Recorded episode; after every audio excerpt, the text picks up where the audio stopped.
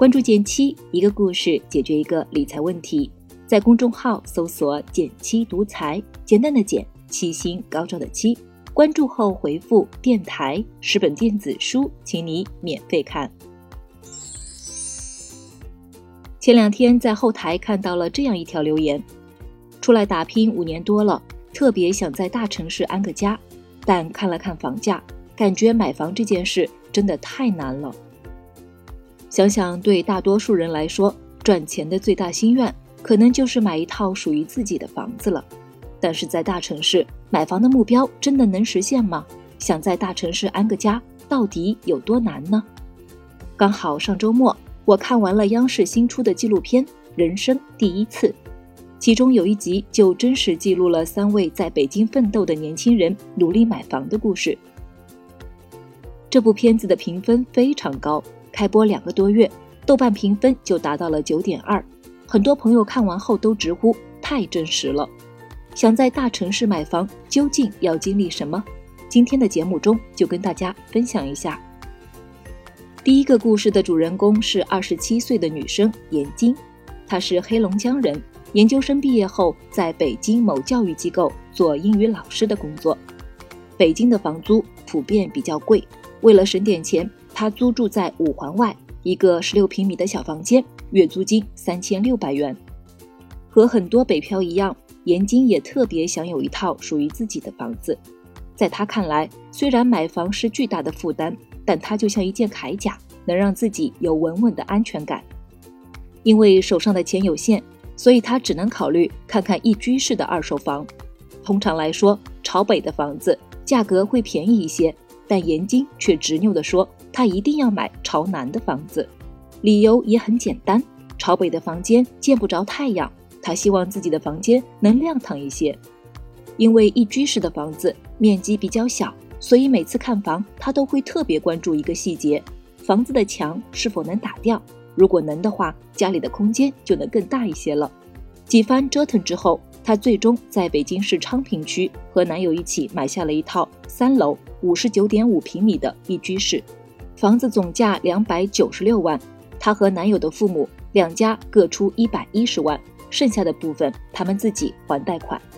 值得一提的是，买完房子后严晶就辞职重新换工作了。用他自己的话说，这套房子给了他充足的安全感，让他能有底气去做自己真正想做的事。不得不说，严晶是幸运的，在家里的帮助下，他最终凑够了钱，实现了扎根北京的梦想。但第二个故事的主人公温亚龙就没有这么幸运了。他跟妻子结婚多年，一直都跟父母挤在七十一平的老房子里。去年初，他的妻子怀孕了，家里多了口人，空间就有些不够用了，所以他们商量了一下，准备把现在住的这套卖了，换一套大点的房子。他们看中了一套二手房，一番争取后，买家开价四百一十二万。但温亚龙凑来凑去，加上卖掉房子的钱，也还差了四万块。为了这四万块的缺口，他想了各种办法。先是跟卖家商量，房子可以十个月后再腾房，中间这段时间卖家再租出去。按照市面上六千一个月的租金算，租出去大半年，卖家能收回几万块。但这十个月的时间里，保不准会有其他客户开出更高的价格。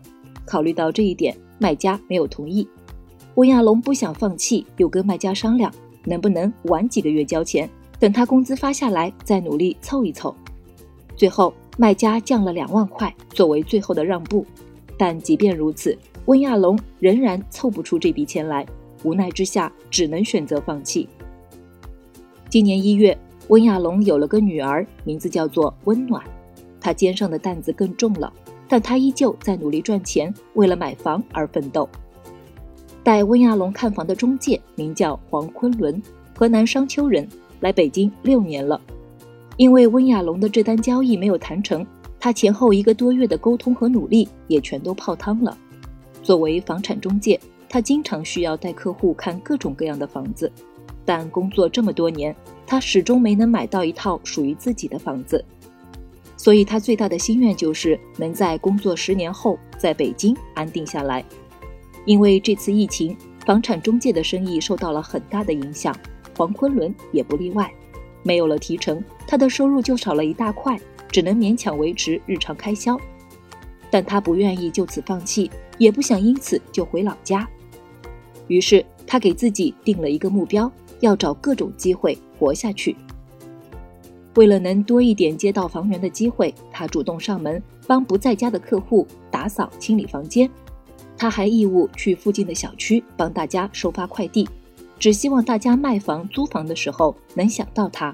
他始终相信，只要自己足够努力，就一定能争取到大家的信任，一步一步的在北京扎根下来。买房究竟有多难？这个问题可能并不存在标准答案，每个人都有每个人的难处，但每个人又不约而同的在为这个目标努力。其实买房做决策的过程很像我们成长的过程。刚开始的时候，往往什么都想要，总想给中介提出很多很多的需求，但在经历的过程中才发现鱼和熊掌不可兼得，于是一步步剔除，最终只留下自己心中最重视的方面。这样看来，房子其实是一个折射，折射出了我们对生活的选择。有舍必有得，当你学会舍弃，才能发现内心真正的需求。有句话说，经济学就是选择的艺术，而正是这些大大小小的选择，构成了我们独一无二的人生。这样想想，为自己的选择而奋斗，为拥有铠甲而努力，即使过程艰难，也是一件挺幸福的事吧。大家身边有什么在大城市打拼的故事吗？不妨在评论区一起聊聊，我会看哦。好了，今天就到这里了。右上角订阅电台，我知道明天还会遇见你。微信搜索并关注“减七独裁”，记得回复“电台”，你真的会变有钱哦。